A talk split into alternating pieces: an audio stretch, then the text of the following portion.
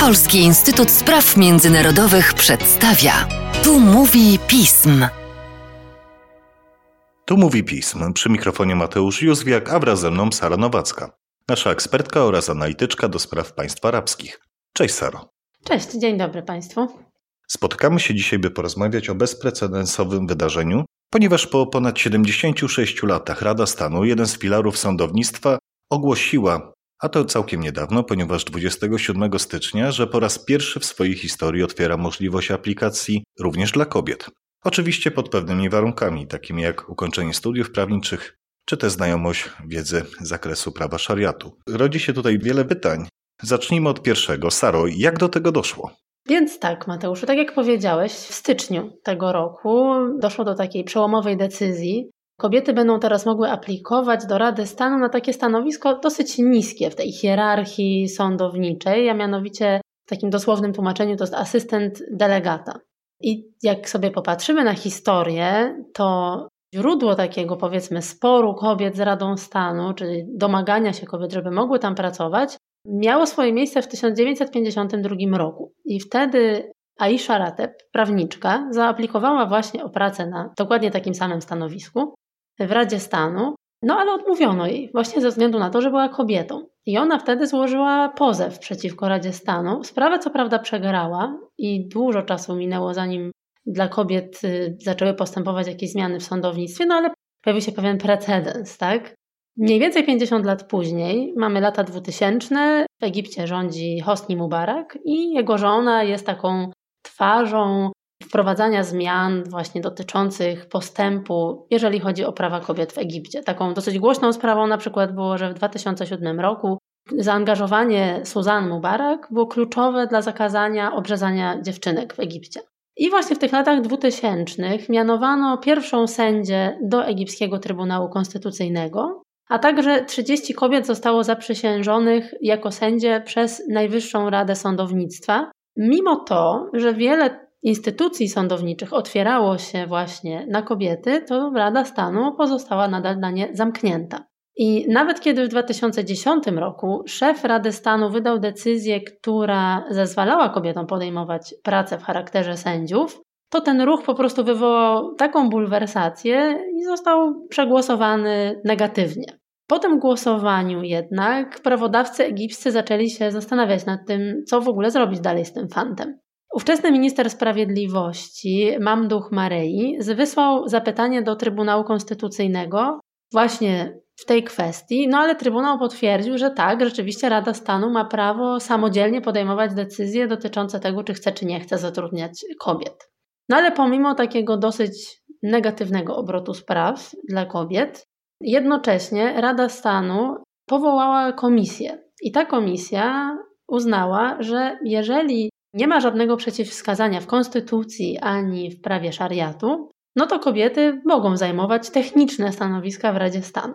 Później mamy arabską wiosnę, więc też dosyć ważne zaangażowanie kobiet, mocno słyszalny głos feministek, ale w ogóle sama rola kobiet w rewolucji też była bardzo dostrzegana.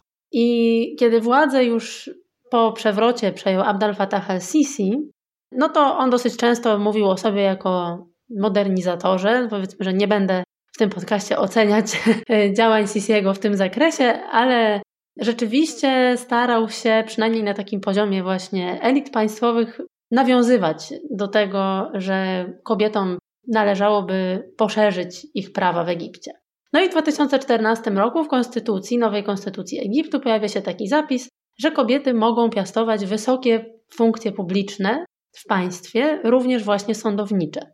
No ale mimo to, właśnie do tego przełomu styczniowego nie było żadnej zmiany. Mało tego, w 2017 roku parlamentarzystka egipska wyszła z taką inicjatywą ustawodawczą, która właśnie miała jakby zmusić tą Radę Stanu do wdrożenia założeń konstytucji.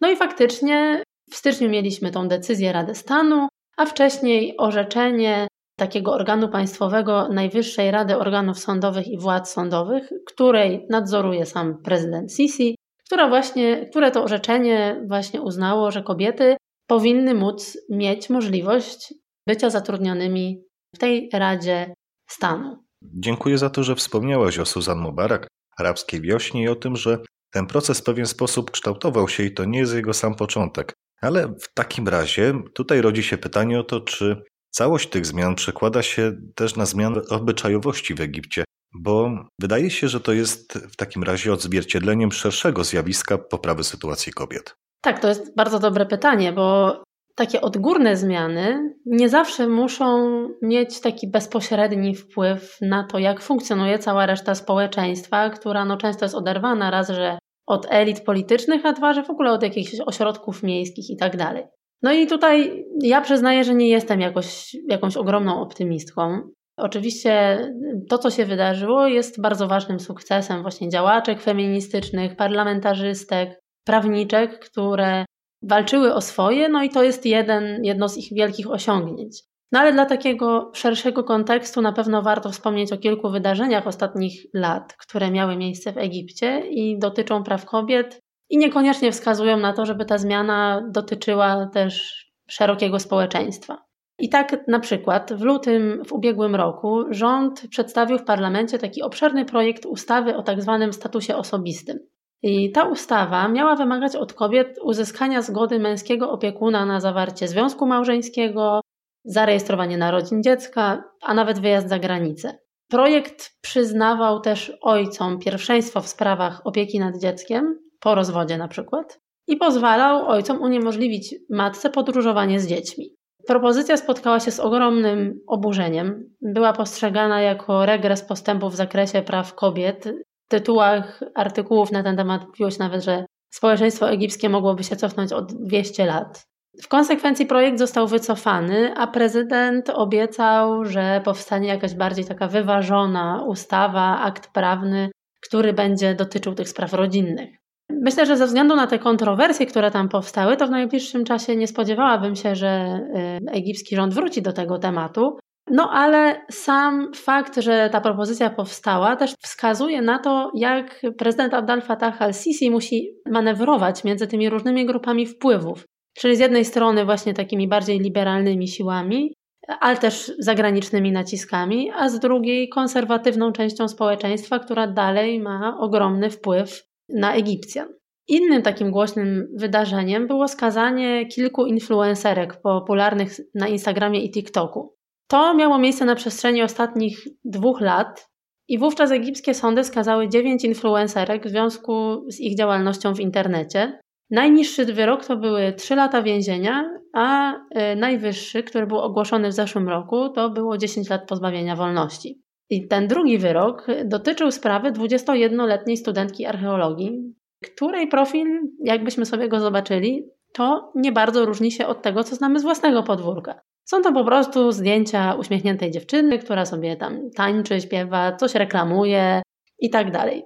Działalność tych dziewczyn w ogóle nie zahaczała o jakieś tematy polityczne, no ale jakby problemem dla właśnie egipskiej obyczajowości było to, że mm, dziewczyny te miały jakieś finansowe korzyści z prezentowania swojego wizerunku w mediach społecznościowych, a jeszcze później dodatkowo namawiały do tego inne dziewczyny. No i to nie za bardzo się spodobało. Te sprawy dziewczyn z TikToka, bo takie egipskie społeczeństwo ochrzciło, zbiegły się też z egipską falą mitu. I tam wtedy Amal Fahmi podzieliła się publicznie, właśnie też przez media społecznościowe, swoimi traumatycznymi doświadczeniami molestowania i w efekcie też została skazana na dwa lata więzienia. To wszystko wydaje mi się, że świadczy o tym, że zarówno w społeczeństwie, jak i wśród samych państwowych elit y, nadal przeważa raczej taka konserwatywna wizja społeczeństwa, w której ciało i zachowanie kobiety ma być odzwierciedleniem honoru rodziny, czyli pośrednio też w zasadzie całego narodu egipskiego. Saro, czy Twoim zdaniem ten rodzaj liberalizacji przepisów należy traktować mimo wszystko i mimo tych gór, o których y, wspomniałaś, jako regionalne wydarzenie, czy raczej pewien trend, który być może uda się utrwalić w pozostałych państwach arabskich? Myślę, że jest to trend regionalny. W zasadzie widzimy go w prawodawstwie czy takich działaniach, powiedzmy, symboliczno-wizerunkowych. W lutym na przykład do jordańskiej konstytucji włączono kobiety jako posiadające prawa na równi właśnie z mężczyznami. W kwietniu to była taka faktycznie bardzo wizerunkowa też sprawa. Emiratka Nura al-Matrushi została pierwszą astronautką w Zjednoczonych Emiratach Arabskich. I w ogóle Emiraty chwaliły się, że na przykład 80% zespołu, który pracował nad wysłaniem emirackiej satelity na Marsa, to właśnie były kobiety. Mieliśmy też niedawno w Tunezji sytuację, kiedy prezydent mianował pierwszą premierkę.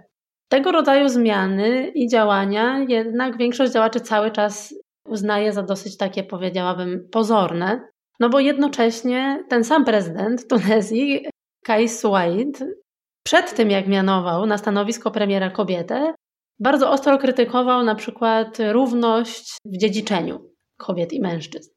Samej rodzinie królewskiej w Zjednoczonych Emiratach Arabskich mamy dosyć głośną sprawę córek Muhammada bin Rashida al Maktuma, czyli emira Dubaju, które albo zaginęły, albo są przetrzymywane przez rodzinę w areszcie domowym. Cały czas też w Emiratach funkcjonują ogromne nierówności w zakresie możliwości rozwodu. To znaczy, że mężczyzna, kiedy chce się rozwieść, to przy dwóch świadkach wypowiada kilka słów i jest po sprawie. No a dla kobiet to jest raczej taka batalia sądowa. Także te sprawy dotyczące kwestii rodzinnych w rodzinach muzułmańskich są rozwiązywane cały czas w oparciu o prawo szariatu, które też nie traktuje mężczyzn i kobiet w taki sam sposób.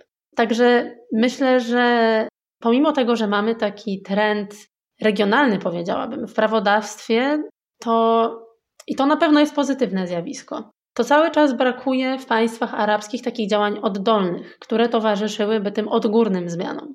I cały czas też mamy problem z bezkarnością mężczyzn, którzy są odpowiedzialni za molestowanie czy za przemoc w rodzinie. Te sprawy traktowane są jako jakaś osobista sprawa, do której sądy w państwach arabskich się nie wtrącają. I myślę, że dopóki tak będzie, to niestety te sprawy, to znaczy te zmiany będą dotyczyć głównie wyedukowanych elit w społeczeństwie, które żyją w dużych miastach, a prowincja będzie rządziła się jednak innymi zasadami. Kropla drąży skałę nie siłą, lecz ciągłym spadaniem. Czas pokaże, jak szybko i skutecznie będzie ewoluować rola i możliwości kobiet w Egipcie i miejmy nadzieję w pozostałych państwach arabskich. Tymczasem dziękuję Ci, Saro, za dzisiejszy podcast. I ja Tobie też, Mateuszu. A Państwa zaś zachęcam do śledzenia naszej strony internetowej, czytania najnowszych biuletynów i komentarzy, śledzenia mediów społecznościowych i do usłyszenia.